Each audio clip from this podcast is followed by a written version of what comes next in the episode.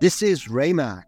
And Jorma Kirko. Welcome to Black Milkshake Comedy Podcast for our Halloween special, Creep It Real. Welcome to our witching month of Black Milkshake, and we have got a spectacular show lined up for you. We've giggles and ghouls galore. Where else can you learn how to make fraudulent claims at the job centre and quiver with Halloween chills as Ray undergoes more emergency psychiatology? I'm looking forward to that.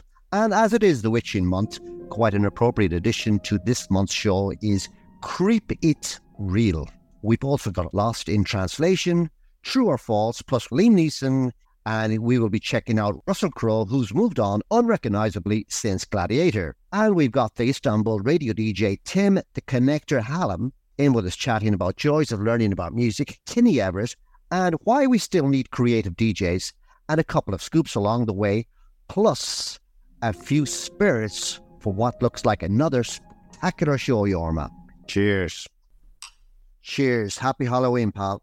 Lawler and Lawless, solicitors at law, your first stop and last word in legal counsel.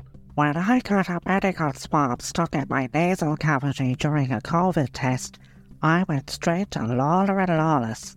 The swab is still stuck there, but I can now afford retail therapy to deal with it. Well, I had an accident due to my employer's negligence. I thought I'd never work again. Thanks to Lawler and Lawless, I don't have to. When I was falsely accused, Lawler and Lawless made sure that my checkered past was not an issue when they secured my acquittal. It's case closed with Lawler and Lawless. Remember, negligence and discrimination are everywhere, and they're paying out. Thanks, Lawler and Lawless. Now you may remember that we had Liam Neeson in a few weeks ago telling us about an adventure that he had in Paris with two sweet old ladies that he met in a hotel. Well, we promised to play you more of that exclusive interview, so here we are. Well, I must say, Liam, it's hard to think now that we, we haven't spoken for 12 or 13 years. since we met at that vegan festival in Texas. We're, we're getting on just like it was yesterday. There's some chemistry happening here between all of us. Now, I was over in Ireland recently. Travelling around in a van. Ah, yes, the good old passion wagon. It's, it's funny, I've just remembered. I was in the van, and I thought I saw you. Cycling around in Dublin is, you know, like dressed as a civil servant. Shirt and tie, always crisply dressed, always saying good morning. That's vaguely reminiscent of that film you're in, Liam. Batman Begins. I, I was meaning Michael Collins, but never mind. Um, now, I believe that while you were on the set of Taken 4 A New Hope recently, um, you met someone who changed you forever. Oh, yeah, yeah. I wouldn't work with that bitch if she was. I think that may be a different story, Liam. I was meaning something more romantic. In fact, there's a, there's a wonderful uh, little, little anecdote, if you don't mind me relating to you. And that's about Aphrodite. Meeting her changed you, didn't it? It did. Jimmy. As regards giving me the work ethic, the discipline from an African prostitute. Aphrodite, this little tight, compact thriller. I'm just the king of the gods and formed, fashioned, created human beings for pleasure. My little playthings. And then we gradually speed it up. How the hell do we stop him? And then we do it blindfolded. Liam, I think I might have to stop you right there, pal, and talk about something a little bit more family friendly. Oh, Ray, sorry. I thought you were going to ask something else.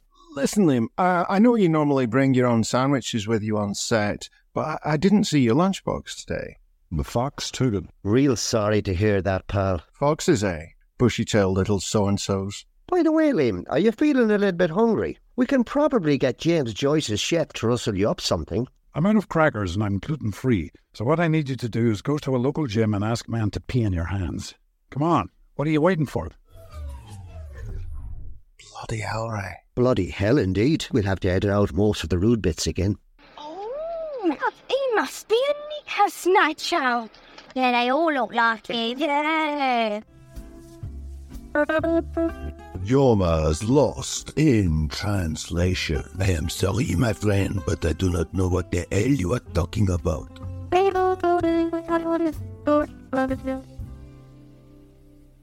And we've got a message in from Kylie from Melbourne in Australia explaining some of the difficulties that she had when she lived in a couple of different Arabic speaking countries. In Egypt, she writes the word for zucchini is kosa, but when she moved to Lebanon, the word was pronounced differently, something more like kusa. And she continues that in her head, she knew the pronunciation was different, but mistakenly said kus, dropping the A, which unfortunately is the day to day word for female genitalia. What she didn't realise at the time was that every time she called the rather conservative and shy doorman to get the groceries, she was actually ordering a kilo of what she describes as you know what instead of a kilo of zucchini. And what made this worse was Kylie did this every day for a year and didn't understand the reason why he paused awkwardly and wouldn't quite make eye contact with her until a Lebanese person explained it to her. Thanks very much for that, Kylie. Oh, God. How embarrassing. This is Mark from Brighton, and I listen to the podcast every month on Apple. The jokes, the atmosphere, it's like being in the pub, except from your own home. Remember, listeners, if you like us, leave a five star review on Apple and drop us a line on Twitter and Instagram. Seriously, drop us a line. We've got listeners in America, Sweden, and all kinds of places in towns and cities that we've never heard of. Get in touch. You're a friend of the show. We don't bite, even at Halloween. Sounded like a true man. And we've got a very special guest with us today. We've got Tim Hallam, uh, the presenter of Connections on Açık Radio. Tim, welcome to the show. Thank you for having me. Uh, I don't know whether to say good afternoon, good evening, or good night 'cause it's a podcast. Yeah, I know. I think I think we can be realistic about this. It is a miserable afternoon, isn't it? It's it's horrible. It was it was like twenty nine degrees yesterday. Yeah, it was. I was out on the sea, probably the last time of the year. But so it's great to have you on here. Do you want to tell the people at home just a little bit about what it is that you do? Well, I've got a radio program called Connections. God, it's weird to be talking about it. I'm normally uh, doing it. it. Well, you can find us on Açık Radio, world's greatest radio station. So it's ACIK. Radio is R A D Y O, uh, Turkish spelling. AtticRadio.com. Uh, and it goes out every Saturday at six o'clock. Or there's a podcast uh, that I put on Tinternet. Uh, if you go on to hear this, I am called the connector because I suppose I connect things. And as far as I know, there's only one of me. And there's all my shows on there that go back to about 2017, I think, or something like that.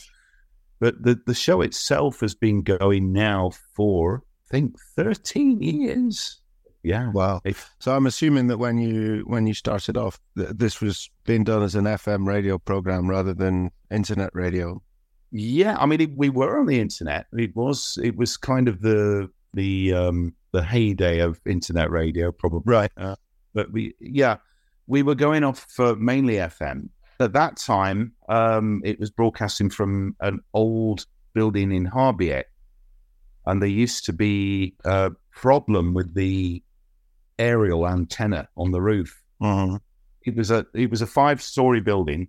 There used to be six, but that was another story. Um, uh, this thing was sort of teetering on top of the roof, and sometimes I think that if the wind blew in a certain direction, and the reception used to be notoriously um, iffy. And you can hear more from that interview with Tim Hallam later on in the show. And now for something completely different.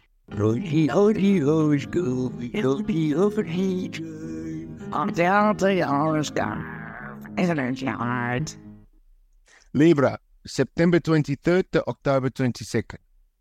Many people think that Libra is the plummeting currency of Turkey, but actually it's a very cool star sign. While it wouldn't be fair of me to say that Libra is the best star sign, it's up there in the top 12 along with Taurus, Vegetarians, Vertigo. When you say that, Honzie, because I'm a Librian myself.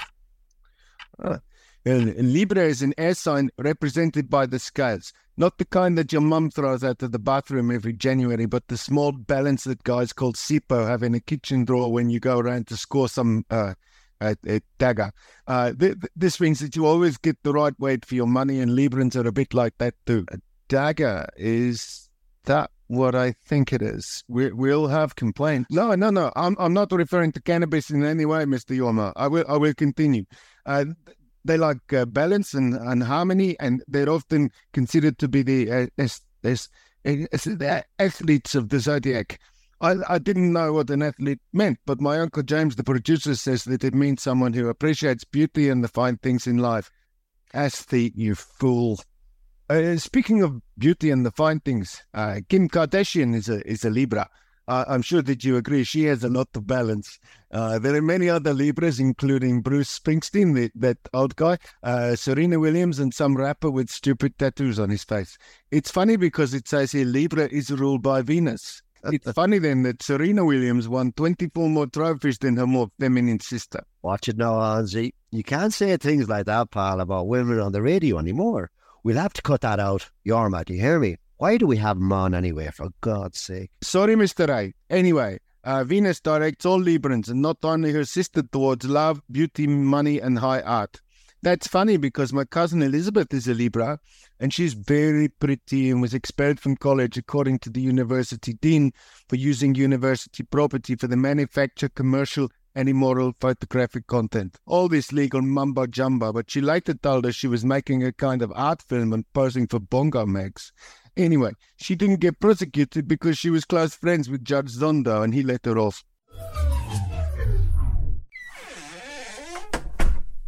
Uh, I'm sorry, Mr. McCurko. Uh, I think I left my sponge when I was cleaning the studio before. Gentlemen, time please. Do your talking whilst you're walking. Oh, is this Mr. Honzie? Out. G'day, possums. This is Dame Midna Everage speaking from Wagga Wagga in Australia. I love to follow Ray and Jorma on Facebook. Don't worry about punctuation and capital letters. Just type Black Milkshake the Pubcast, darlings. Without writing the darlings. By the way, please tell a friend to listen on Spotify and Apple. Follow the boys, darlings. Your podcast needs you. Bye, possums. I suppose really the, the name connections makes an awful lot of sense, doesn't it, in terms of what you do? There's a theme, isn't there, every week? There is. I mean, the show's metamorphosized over those 13 years. I mean, what it, it started off as a little bit like your man Ray. You know, he does these uh, pop quiz on Mm-hmm. your own podcast. I, I I got similar trivia in my head to that. Um, Thirty years ago now, there was a program on BBC called um, Rock Family Trees. Yeah, I remember that. The, for example, Fleetwood Mac, where you've got I think it's about 11, 12, 13 different lineups of Fleetwood Mac. Each one has got its own scene. You know, there's like the London or, you know, the some British blues boom that was in the late 60s.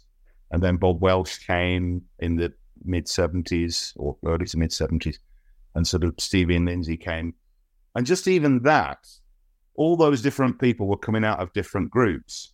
And so you'd have this family tree of where, you know, the, the group had sort of come from. Yeah. Well, I knew a lot of rock, uh, some music trivia, mainly from, I would guess, the 60s through to about the early 80s. I kind of stop after about 1980. But, you know, as time went on, I get sort of drag kicking and screaming into the 90s these days. Very modern. Look at me, check me out. And so it, what it was was like a musical jigsaw puzzle. Let's say I started with the Beatles, and I'd find, I think in the very first show I did, it was like the Beatles to Michael Jackson. It was that Quincy Jones had picked up an Oscar for Let It Be because the Beatles had broken up in 1970. Quincy Jones produced or he was around Michael Jackson's Off the Wall album. He certainly did some of the orchestration, I think, on it. That was a connection to Michael Jackson, then Michael Jackson, Jackson 5, and it, it went on like that. And then finished again with the Beatles. So there's like this Zen thing to it that you start with one artist and then you finish with another one. Yeah, yeah, yeah. Actually, it's quite quite fitting, really, because uh, Ray and I had a difference of opinion about the Beatles and Michael Jackson on our very last show. Um, it's brilliant that you mentioned that. Celebrity, true or false? You can't handle the truth. Last month was a bit of a thriller, Jimster. Yes, it was indeed. So we're going to try to avoid it today. Okay, friend, full steam ahead. Ringo Starr was the first narrator for Thomas the Tank Engine. True or false, Jimster? Um, it was definitely a guy from Liverpool who did it. And my feeling is that it was the guy from Boys from the Black Stuff, the guy who played Chrissy, Michael Angelis, had a very, very similar voice to uh, Ringo Starr. And, you know, they, they both kind of spoke in this very nasal Liverpool artist and poets way of speaking that nobody from Liverpool would speak that way today, except maybe Paul McCartney or Ringo Starr. Um, I think Ringo Starr took over from him. So uh, I'm going to go for false. But it's a borderline one. Yeah, it's true, Jimmy. Sir Richard It's true, it is a borderline one. Yeah, it's true. It's a border. Am I wrong? he did the voiceover work for the show from 84 to 86, Jimster. Did he really? I didn't even know it was on then. Okay. I was I was going to say good skills and that you were right on track. Uh, well, I know. but uh-huh. oh, look, got three more to go, yeah? Yeah. I mean, Are you feeling confident enough today? I'm all right about that one, but to be honest, that was a very valiant effort. You know, I, I gave Oh. you the background information. I did everything. I did a damn good impression of them. Yeah, and I don't feel I was cheated in any way by that question. So please continue. You, you trade well for that. Quentin Tarantino got his big break on the 80s sitcom Cheers as an Elvis impersonator. True or false? Hmm. No, I didn't really know anything about Tarantino as a um, as an actor. I'd purely be a guess on that one. I mean, I've seen him making cameo appearances in his own films. Um, trying to think, Cheers would have been what late eighties, and Tarantino probably came out with Reservoir Dogs in the early eighties. Yeah, yeah. 91, 92. Um, you got to become famous somehow, haven't you? Uh, I'm gonna go for a false. You lucky, lucky boy. It's false. I, yeah, I just had a thing. Yeah, actually, it was the Golden Girls, not Cheers. So they played an Elvis impersonator. yeah, but uh, seriously, he did do a, an Elvis impersonator, but it was in the Golden Girls. All right, okay. Yeah, a little bit of useless information on old Quentin. He worked in a video rental store located in Manhattan Beach, California. And the rest, as we say, is history, Jimmy. Mm, interesting. Just out of curiosity, uh, what was your favorite work by Tarantino? Or I've got a, a sneaky feeling you don't even like the guy. Uh, that's not exactly true. Uh, we kind of talked about that, uh, didn't we, when we were on Tim Hallam's show? Uh, That's the kind of vibe I got off you that you were not. Yeah. No, I um, didn't particularly like Reservoir Dogs. Um, too violent for me. When I saw Natural Born Killers, that was just even more. I walked out of the cinema for that one. However, I love Pulp Fiction. I thought that was a superb film. And I'm trying to think what other things have I seen of his. Um, I mean, Pulp Fiction's one of those that you rem- you're going to remember for the rest of your life. Plus the soundtrack. Yeah, yeah. Oh, that was phenomenal. Um, I'm trying to think, what was that one about? The God, it was really weird. It was, I think Madonna was in it. It was about a hotel with lots of rooms in it. Oh, yeah. There was a weird story going on in every room. I thought that was fantastic. Uh, it's gonna call Fawlty Towers. Fawlty Towers. Yeah. Uh, okay, let's let's get away. uh, Let's let's get away from Tarantino. Um, uh, favorites, as because we had mentioned a sitcom there, Golden Girls, and we had mentioned uh, Cheers. What would have been your favorite '80s sitcom, Jimster? Um, do you want me to go first? Yeah, go on. You tell us. For me, it would have been definitely Blackadder mm-hmm. and Mash. Oh, my wife loved Mash. Well, Jimmy, uh, for uh, an extra point, and we'll we'll uh, ditch the first question of true and false. We'll Can I can I answer the sitcom question first? Oh, mash, mash, mash. What All does right. it stand for? Oh, um, so the H is a hospital. yeah. I think mm, I bet the M is military and um, God, I have no idea. Mobile Army Surgical Hospital. Ah, yeah, yeah, yeah. The A that makes sense, doesn't it? Definitely. Yeah, I think sitcom from the eighties. Yeah, I love Blackadder. I had all those um, on VHS. Uh, Fools and Horses, a very different vibe, but I mean that was something that that I love. I love both of those. I mean, you know, the Blackadder one, I think when the very, well, the tragedy of the First World War series in general, I think will always stick with me. But I think Fol- uh, Fools and Horses was great because it had something for absolutely everybody. Uh, Yeah. Blackadder was for, it, it's excluded some people because you needed to be semi bright to watch it.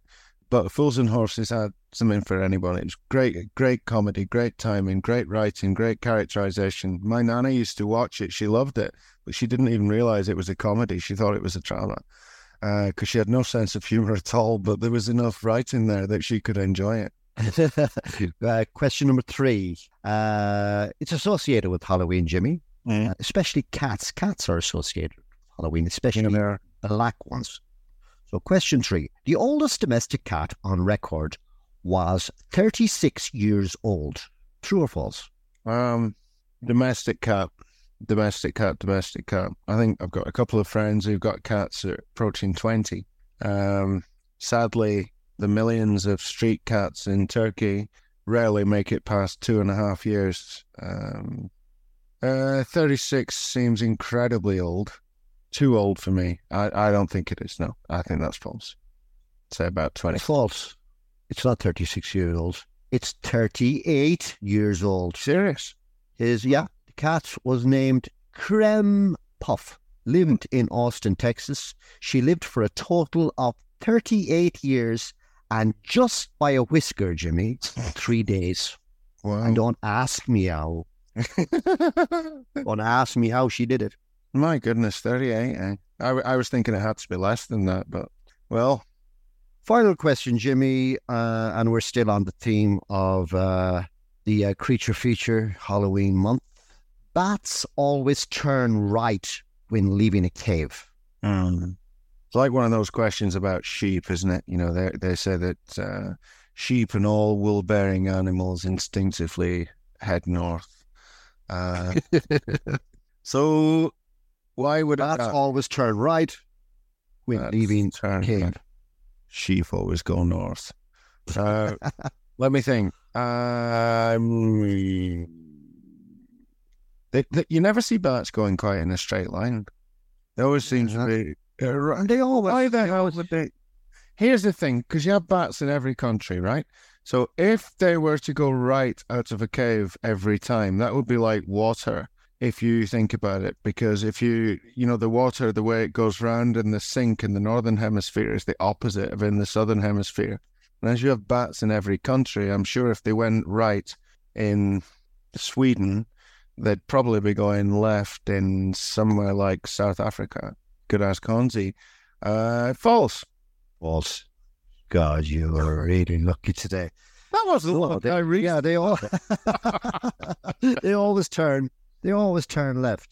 Always turn Would left. you- They always turn left when they leave the cave. I never knew that actually until I um, Is that every species? googled it. So how many did I get? Uh, let's go back. I think you got one wrong, and you got three. So you're back. You're back Mm-hmm. in the game. I'm back. I'm back. Okay. Jimmy, back with a bit Excellent. skills. Ding dong, you're not wrong.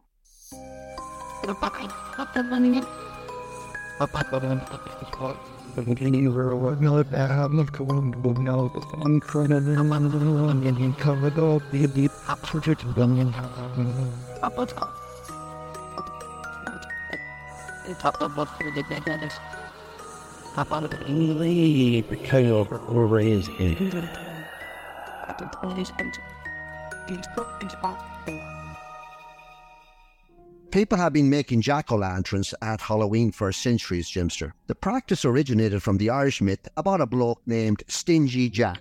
According to the story, Stingy Jack invited the devil to have a few scoops with him down in his local juicer. True to his name, Jack didn't want to pay for his drink, as usual, so he convinced the devil to turn himself into a coin that Jack would use to buy all the drinks. Once the devil did so, Jack, the sneaky little bollocks, decided to keep all the money and put it in his pocket, but next to a silver cross, which prevented the devil from changing back into his original form. now, Jimmy, as a great Irish philosopher, once quoted, to you. Me, myself, and I. Sure, look it. No one likes someone first in the door and last at the bar, pal. Indeed. Man with long pockets and short hands. Oh, speaking about the Irish Jetstar, Bram Stoker from Dublin celebrated for his 1897 Gothic horror, Dracula. He certainly put a bite into Halloween, didn't he, Jimster? He did. Dracula had soil imported from not too far away from here, actually, Varna in Bulgaria, which is probably about 300 kilometers from here. And apparently, that was where the soil that was taken to Whitby Abbey to help Dracula. You're having a laugh. Sleep. That's where he got it from, yeah. The boat from Varna to Whitby, I think. I never knew that. Good skills. Mm-hmm. Back to those jack o' lanterns.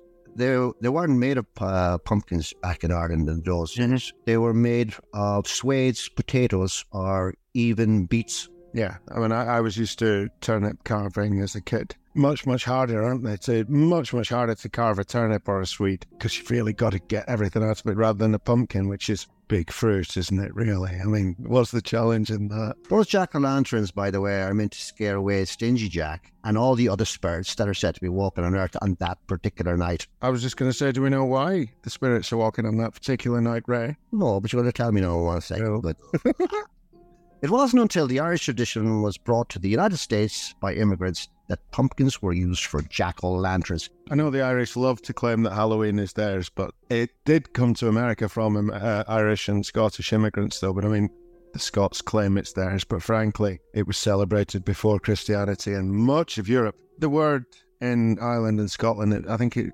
pronounced Samhain, isn't it, for, for Halloween? It was connected to the Harvest Festival. October 31st was the night when the old year ended and the new year began. And um, what people used to do is that was when all the harvest was collected. So what you had on October 31st was to keep you through the winter, which was the start of the new year.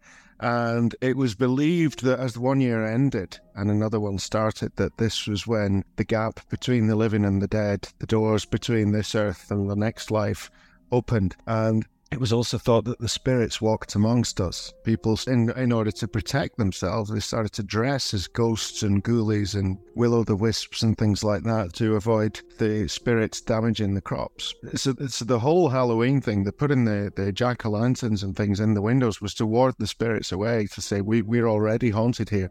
Please don't damage our crops. In Ireland, do you do, do, you do what, what they call in Scotland uh, dooking for apples or uh, apple uh, bobbing, I think it might also. Oh, ah, bobbing. Yeah, bobbing and weaving. Yeah, I don't know what that tradition is about, but um, but definitely um, Irish and Scottish Im- immigrants took it to America, and the Americans sort of sugarcoated it, didn't they? But what, what was interesting, I think, with Halloween is that I don't know if you knew this, Ray, but the church was so concerned that Halloween was such a big thing in the northwestern islands of Europe that uh, they changed All Saints' Day to November the 1st. And that's the reason why All Hallows, I mean, the, the word Halloween is a Scots word, means the night before All Hallows Day. And the church moved that, I think it was from July, so that they could pretend that October 31st Halloween was actually part of the religious tradition, uh, which is not. It's the, it's the opposite, but they wanted to, to get rid of it. And I think the traditions, I think this is where the idea that Ireland and Scotland invented this thing is because Ireland and Scotland were about as far away as you could get from the Vatican. It was much harder for them to impose their rules, and I think some of the traditions stayed a bit longer than they did in places like France or England, where Halloween had been a really strong thing before. Of course, the Americans got it, repackaged it, and sold it back to us and pretty much everyone else in the world, which is really quite odd, isn't it?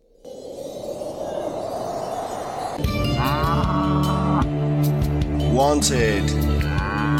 Dead or alive, Shakers. We are always on the lookout for guests who have anything interesting to promote. We are looking for people to sponsor our show. We're looking for people to write in, especially for the Lost in Translation section. But most of all, Shakers, you're just wanted.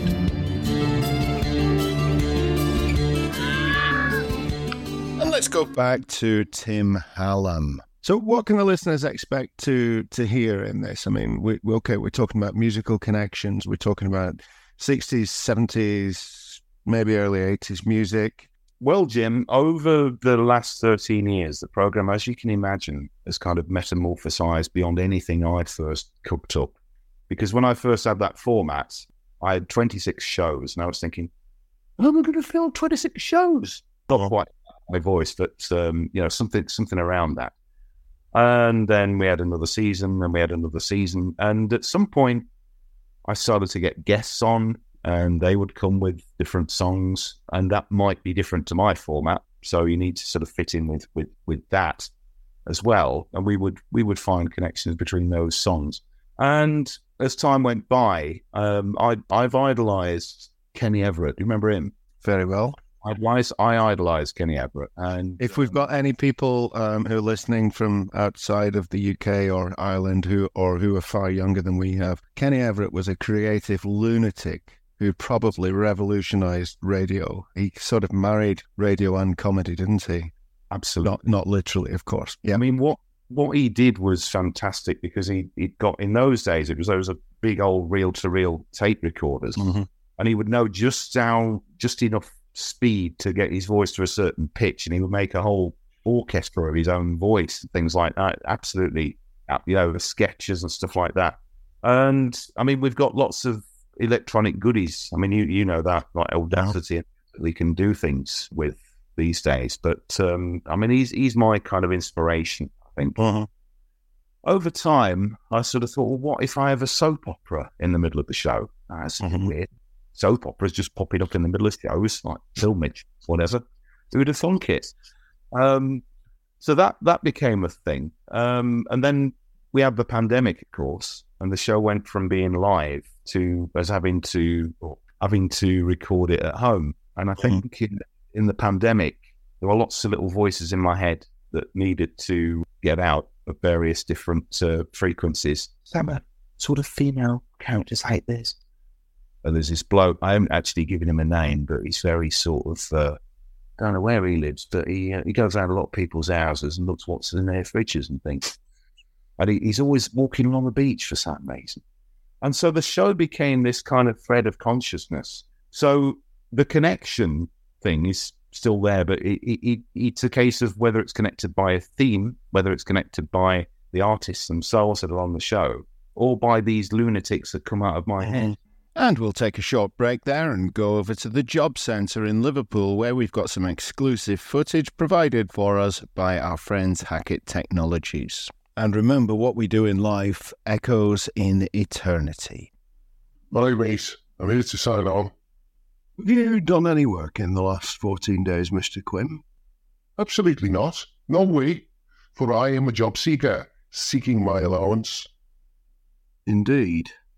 It's just that there appear to be one or two inconsistencies in your file. Hey, I've never had any incontinence, you cheeky guess. Yes, Max? Uh, he- he's here with me now. Uh huh. Lollipop, you say? Okay. Bathtub? Yeah, I'll, I'll bring him up. Look, I'd love to stop for a natter and all that, and a cuppa, but I've got to get to my physiotherapy. My superior would like to see you. This way, please. Please take a seat, Mr. Quinn. What's your name? Caesar Quinn. And never you when you were at. My name is Maximus Decimus Meridius. Why are you here? I've no idea, mate. I just want my money so I can get down the pub, uh, public health centre. You know, for the physio life. There appears to have been a report filed about Mr. Quinn walking about his neighbourhood carrying a bathtub. I see. Now, can we confirm that you're currently not in any form of employment, paid or unpaid? No way. None. See this bad back? I'm unemployable anyway, mate. One of your neighbours has accused you of being a benefit cheat. Eh? You were seen on the 16th carrying a bathtub on your back down Nicander Road before putting it in a van. I will not believe. Well, okay. The physio told me to carry it as therapy for my bad back. Is your wife currently claiming benefits? Yeah, she is. Where is she between the hours of 8am and 9am and 3pm until 4pm on work days, Mr. Quinn? Maybe these pictures will help jog your memory. I had no idea my wife was working. How would I notice her leaving the house twice a day in a fluorescent yellow jacket, carrying a Stop Children sign? Hey, Caesar, I think you have a talent for survival. We've been watching you. you rotten sods. I'm in for? Two years, 264 days this morning. Are you going to stop me benefits? We have every right to do that. You are a plumber. What would you have me do, Caesar? Come on, mate. Give me another chance. Caesar, 5,000 of my men are out there in the freezing mud. Can't have 20 soldiers to one shitter. How much will you give me? You will see no fee. I'm not sure clean water can be found anywhere near here. Might you be able to install 900 portaloos? Could you build me an aqueduct? Are you serious? Yes, I am completely serious about that. But your discretion is required. Do not speak to any contractors. Understood? Yeah, yeah, okay. I just need to know my family's going to be okay. So no communication from um, McAlpine. Okay. And I hear you have a son. Yeah, little Caesar. In three weeks from now, you shall win your freedom. All right, what's your address, mate? My house is in the hills above the hill. We need to bring water. Plumber, build me an aqueduct. And what if I don't? I will have my vengeance in this life or the next. And from unemployed records to vinyl records. Tim, one thing that you do that I find interesting is that uh, you start off the show as yourself. I do, yeah. And uh, and talk um, between records, often in character, don't you? And usually you give your little spiel and then there's some little subtle pun at the end of it. Yeah. there's a lot of uh, dad comedy for sure. Um, there's always a sort of play on words. Which singer is named after an English town? Is it A, London, B, York? It's, yeah, it's B, York. Yeah.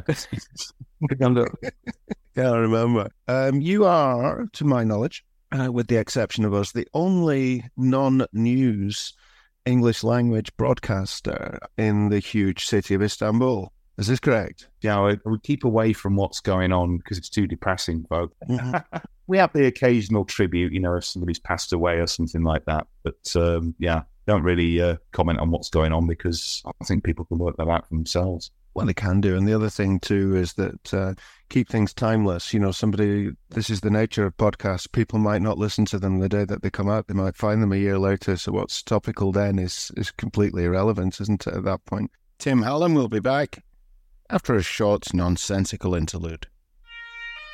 Beyond the country's most twisted villains. Oh, now the criminal. Aha! All right, John, they're arrests. All wanted on a charge of robbing 49 shops, three factories, a warehouse, and a bank. What do you got to say? We've been waiting for you to try and snatch that bag, and now we've caught you in the act. You'd better come quietly. Criminal Minds BS. Hello, hello, hello. Now then, now then, what have we here? Raymond Anthony Joseph McAndrew, you are under arrest for heinous crimes against common decency. You do not have to say anything, but it may harm your defense if, when questioned, you fail to say something you later rely on in court. Don't worry, Ray. I, I can get you off probably if you agree to just a little bit of Dr. Brutus Himmler Institute psychiatological profiling. How does that sound? Don't worry. now, just to help us get to know you a little better, we would like you to answer which of the following crimes you or a family member have committed. Okay. Remember, false answers will be reported to the job center and Maximus will cut your benefits. Okay. So are you ready? I'm ready. Okay, we're ready. These are which crimes you or your family have committed. Okay. A. Exposing your buttock cheeks to a female police officer in a Ford Fiesta in a quiet suburban street in South Liverpool because you thought her car was a taxi carrying some of your mates. B. Being rudely awoken on a park bench by a German policeman, spending the night in a cell, and then skipping the country without paying the fine. C stealing a pumpkin from a hungry child that was so poor he intended to convert the pumpkin into a bedroom after Halloween had finished. Or D, masterminding a special military operation against a neighboring sovereign nation. Or E, you have temporary amnesia and cannot remember doing any or all of these things. You're having a laugh, Stuart. Now, think think carefully about this uh, because your benefits are on the line. Okay, they're coming down hard on people like you at the moment. So if you plead amnesia, we still need to know which one you think would be the one that you would like to do the most if you had to. Okay. I'm going to go for E. So you, you're you're claiming temporary amnesia. Okay. So that automatically forces you into the, the theoretical area where you have to say which one of those crimes you would most like to commit. So just to run over that again, um, exposing your bottom cheeks to a female police officer. Um, I'm going to go for that. You don't need to go through the rest of them. Really? I I would do probably something like that. Yeah, quite interesting. Quite interesting. Okay. Uh, so just to clarify, German policeman skipping the country, no? Rob, No. Robbing a child of its pumpkin and home and invading It's Ukraine. quite possible. Quite possible. Which one, the pumpkin or the invading Ukraine thing? No, no, definitely not the invading. okay. So you answered A. Okay. This means, according to the Dr. Brutus Himmler Institute of Psychiatological Profiling, that you actually probably don't need to go to prison. But this means, as you answered A, that you are not the world's biggest criminal, but almost certainly have a uniform fetish and want your wife to dress up as a traffic warden. God, he's uncanny, this Dr. Brutus Himmler, isn't he? Absolutely. You're laugh.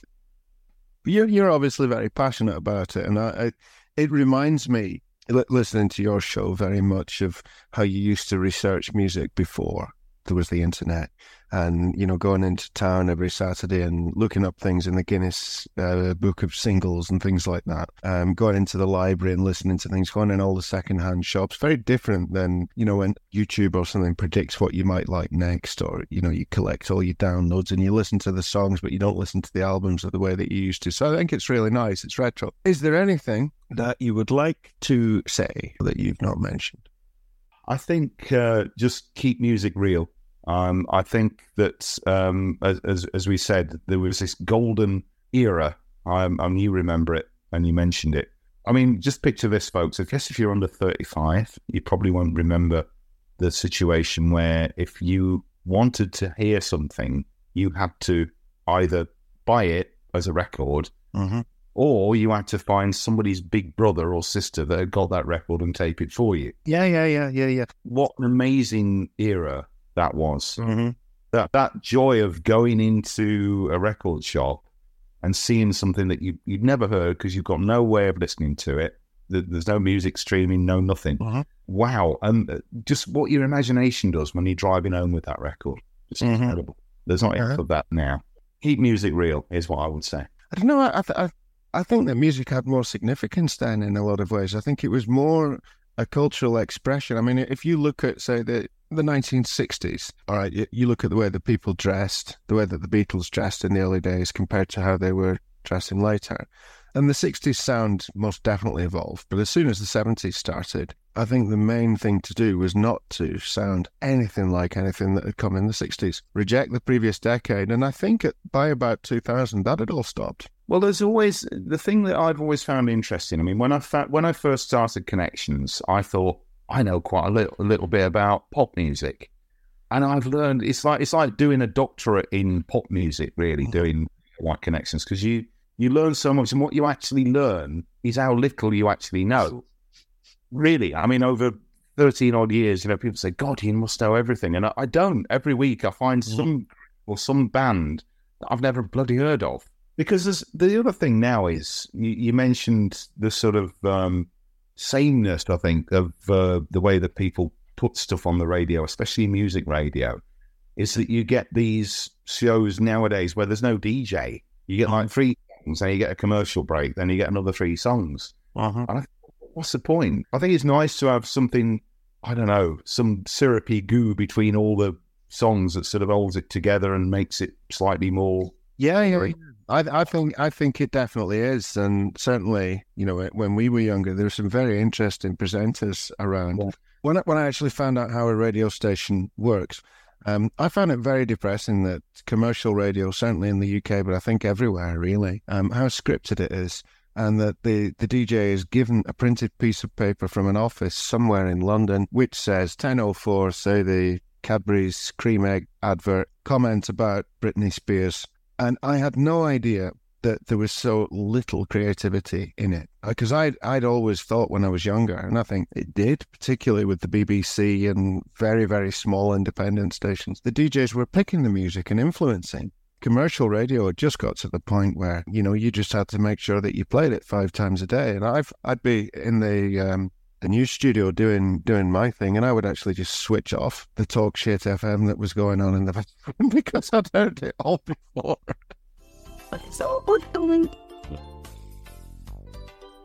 Black Milkshake, best posts of the week.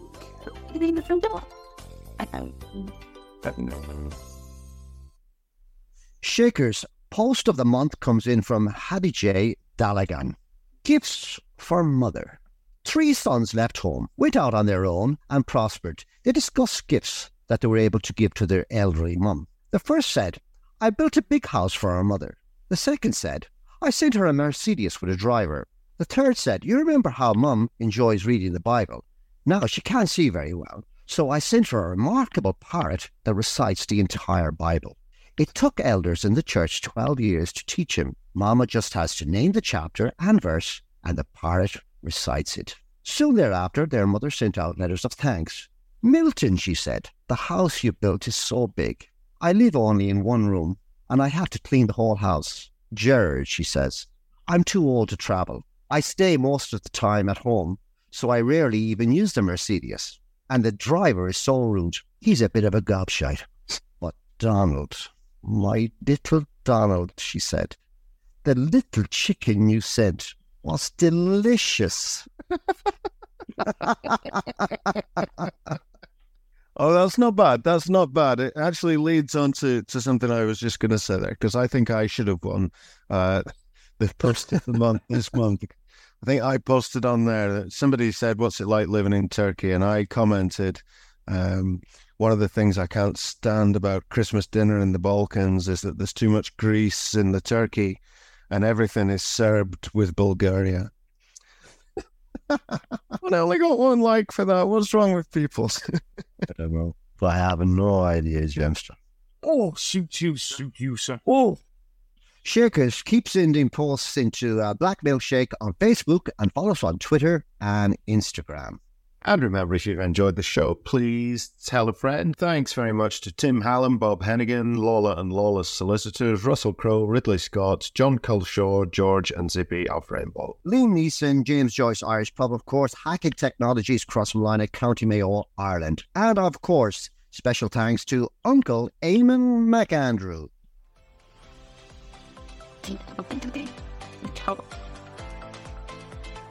The podcast was brought to you by Black Milkshake and was presented by Ray Mack and Jorma Kirko. It was produced and engineered by James Kirk. No animals or copyright were knowingly violated during the making of this broadcast.